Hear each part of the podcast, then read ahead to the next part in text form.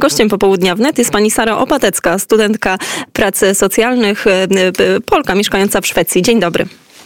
Dzień dobry. No właśnie, może zacznijmy najpierw e, od tego, jak wyglądają te najświeższe statystyki w Szwecji i sytuacja związana z koronawirusem.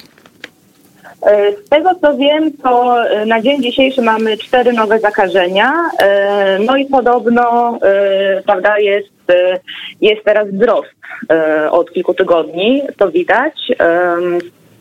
Ale tak, Tyle wiem na razie. Dobrze. Szwecja troszeczkę jest tak, że Szwecja urosła mm, na naszych oczach do rangi takiego symbolu, który w sposób alternatywny podszedł do pandemii koronawirusa. Mówiło się o tym cudownym szwedzkim modelu. Jak tak naprawdę wyglądała e, walka rządu szwedzkiego z koronawirusem i jak wyglądały te obostrzenia, które tam zostały nałożone albo, mm, albo, albo które zostały nałożone w sposób mało znaczący? Jak, to, jak pani to obserwowała na przestrzeni ostatnich miesięcy? E, to znaczy powiedziałabym tak, no, e, rząd szwedzki e, na początku absolutnie nie zwariował i wręcz no, część obywateli tak naprawdę narzekała, że, prawda, że rząd szwedzki nic, jak to stwierdzili niektórzy, nic nie robi, bo wszystko prawda, było otwarte i działało tak jak zwykle. No i po jakimś czasie, to znaczy Rząd po prostu dał rekomendacje na temat prawda, e, unikania zgromadzeń, e, dużych skupisk ludzi, jeżeli jest możliwość do pracy zdalnej, to również to zostało e, polecone. E, no i również każdy, każde województwo tak naprawdę ma, ma wolne ręce, co robić prawda, z różnymi placówkami, którymi zarządza. Więc przez jakiś czas były zamknięte na przykład siłownie. Studenci, studenci uniwersytetów mają głównie studia zdalne. Mój uniwersytet na przykład jest zamknięty, aczkolwiek w szkoły podstawowe i wiem, że duża część e, gimnazjów i liceów są, e, działają tak jak zawsze. A jak wygląda sytuacja z działalnością restauracji, pubów, bo to jest ta taka sfera, która bardzo mocno dotyka, no przynajmniej ludzi w Polsce, młodych ludzi, oni często podkreślają, że to jest jedno z tych obostrzeń, które bardzo mocno, bardzo mocno im ciąży. E, to znaczy na początku, na początku tej fali e, restauracje e, dostały, prawda, też troszeczkę w pość, ale nie, nie ze względu obostrzeń, tylko po prostu ze względu na to, że ludzie troszeczkę jednak dostali panikę i po prostu nie, nie wychodzili w, tym, w tak dużym stopniu. I ja bym powiedziała, że to trwa około dwóch miesięcy, gdzie naprawdę były, gdzie były pustki, gdzie te różne restauracje, prawda, i puby apelowały, prawda, o odbiór, prawda, jedzenia, żeby po prostu w jakiś sposób e, im pomóc. I e, gdzieś tak na, na początku lata powiedziałabym, że wszystko ruszyło bardzo do przodu, e, a wręcz ludzie naprawdę rzucili się z powrotem do tych restauracji. I na przykład w niektórych miejscach, w pubach są przesunięte stoliki, prawda? Na przykład jest ograniczenie do 6 do 8 osób przy stole i tam są jakiegoś rodzaju, prawda, plastikowe osłony pomiędzy, pomiędzy stołami. No i ludzie, prawda, są proszeni o niebieganie, prawda, bezsensowne między, między stolikami i, yy, i wszyscy powiedziałabym, że naprawdę trzymają się tego. Muszę zadać pani takie pytanie. Proszę e, powiedzieć ewentualnie, że to jest nieprawda, albo, albo na nie w taki sposób odpowiedzieć, ale pojawiały się w polskich mediach wielokrotnie takie informacje, jakoby e, straszne sceny działy się na przykład w szwedzkich domach opieki. E, sama pamiętam takie artykuły, które mówiły o tym, że wielu seniorom w domach opieki zamiast jakby tego leczenia na COVID-19 podawana była morfina, która miała za zadanie hamowania, hamowanie oddychania, albo też, że była wzmożona eutanazja. Czy do pani takie informacje docierały? Czy pani coś takiego obserwowała? Czy to może były tak zwane fake newsy? To znaczy powiem tak, jest mi to ciężko uwierzyć, ponieważ y, jeżeli prawda chodzi o, y, o eutanazję i tak, tak powiem tak zwaną pomoc morfiną, y, to jest to lekarz główny, który decyduje, czy morfina będzie, będzie, można, będzie mogła być podawana i jest ona podawana po prostu już pod koniec, pod koniec życia, żeby, że tak powiem, ułatwić to przejście na drugą stronę i absolutnie nie jest używana, prawda, po to, żeby czyjąś śmierć przyspieszyć, tylko po prostu, żeby była ona mniej żeby była ona mniej bolesna. E, to, co, to, co Szwecja e, wprowadziła i to dosyć szybko, to był zakaz e, odwiedzin po prostu u tych ludzi, gdyż uznano ich za grupę, która po prostu jest narażona bardziej na, na COVID i żeby po prostu jak, jak, jak najbardziej ich, prawda, uratować, prawda, od tego, od tego narażenia na, prawda, młodych ludzi, czy też, prawda, ludzi, ich, ich, ich dzieci, które po prostu mogą, mogą, mogą ich zarazić.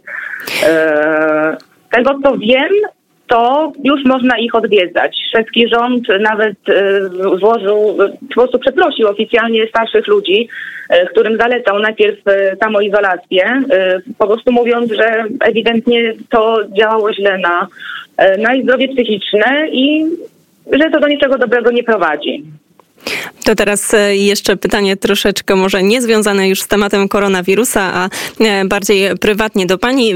Przedstawiałaś Pani e, przed rozmową tutaj na antenie jako studentka pracy socjalnych, ale również jako pracownik socjalny. Ja wiem, że ta funkcja w Szwecji nieco różni się od tego, czym, czym zajmuje się pracownik socjalny w Polsce. Proszę opowiedzieć trochę więcej o swoim zawodzie. E, to znaczy zawód e, różni się bardzo prawda, od tego, jaki kierunek się wybierze. E, w Szwecji głównie jest to praca albo z dziećmi i młodzieżą, albo praca z ludźmi niepełnosprawnymi, bądź też starszymi oraz również, również nałogowcami. I ja właśnie jestem teraz już na prawie końcu studiów i teraz, teraz robię praktyki i one odbywają się w, w Poprawczaku. Jest... I poza tym, kiedy, kiedy nie jestem na studiach, również pracuję dodatkowo w psychiatryku.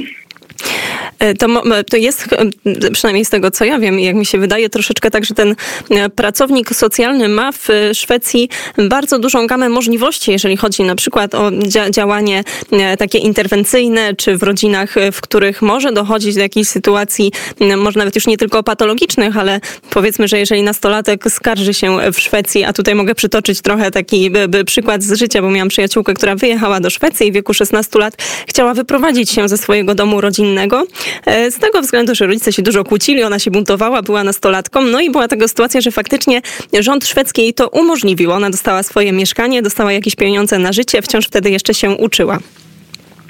E, tak, ma tutaj Pani jak najbardziej rację. E, właśnie w Szwecji tak to wygląda, że właśnie to pracownik socjalny ma, e, on pracuje, że tak powiem, z prawem i po prostu, tak jak Pani mówi, że to, co zdarzyło się koleżance wcale nie jest, wcale nie jest czymś rzadkim. Tutaj bardzo jest duży nacisk na, na perspektywę dziecka. To jest najlepsze, prawda, dla dziecka i często to jest, prawda, bardzo zachodnie media, czy tam, prawda, zagraniczne media, przepraszam, będą, prawda, pokazują to w bardzo dramatyczny sposób, że, e, prawda, nie wiem, 15-letni człowiek wyprowadza się z domu i szwedzki rząd ułatwia. Po prostu często wygląda to w ten sposób, że szuka się jakiegoś porozumienia, prawda, na przykład jeżeli się widzi, że ta, prawda, osoba mieszka w domu i to w żaden sposób nie działa, to nie jest tak, że się puszcza z bagażami, tylko wtedy tam, nie wiem, czy może to zmieniło się od tych, od kilku lat, ale zazwyczaj ta osoba po prostu jest jakimś um, powiedzieć, mieszkaniu grupowym, gdzie mieszka prawda, z innymi y, młodymi ludźmi, którzy też mają prawda, jakieś tam konflikty z rodzicami. Y, I tam, tam są prawda, ludzie, którzy pracują 24 na dobę y, i prawda, to nie jest tak, że są puszczeni, puszczone te dzieci czy tam młodzież samopas. Y, więc to nie wygląda aż tak idealnie, że można się wyprowadzić, dostać pieniądze i, i No właśnie, bo takie, bo takie przeświadczenie, nie ukrywam, jest w Polsce, że właśnie ten 15 czy 16 latek, no przy, przyznajmy szczerze, że zazwyczaj nastolatki mają ten bunt przeciwko światu, przeciwko rodzicom, a właśnie w Szwecji jest tak, że może sobie pójść właśnie skontaktować się z takim e, pracownikiem socjalnym i za chwilkę tam dostanie mieszkanie na własność i w samopas może e, już sobie, już sobie po prostu żyć.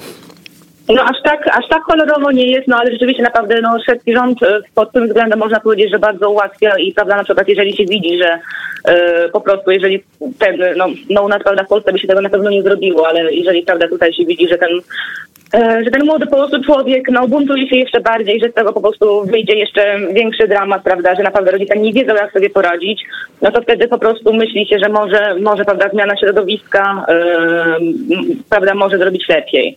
Yy, no i często, często też tak bywa. To są prawda, różne przypadki. Wszystko jest, to jest po prostu yy, bardzo naprawdę się może różnić pomiędzy województwami, pomiędzy miastami, pomiędzy po prostu przypadkami, gdyż to właśnie prawo, z którymi my pracujemy, E, naprawdę możemy sobie tak naprawdę tłumaczyć je bardzo szeroko i naprawdę mamy wolne ręce, jeżeli chodzi o to.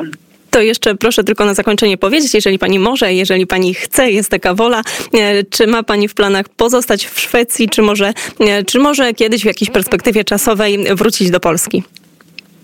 No jest to bardzo dobre pytanie. Sama sobie zadaję za każdym razem, kiedy ląduję w Warszawie.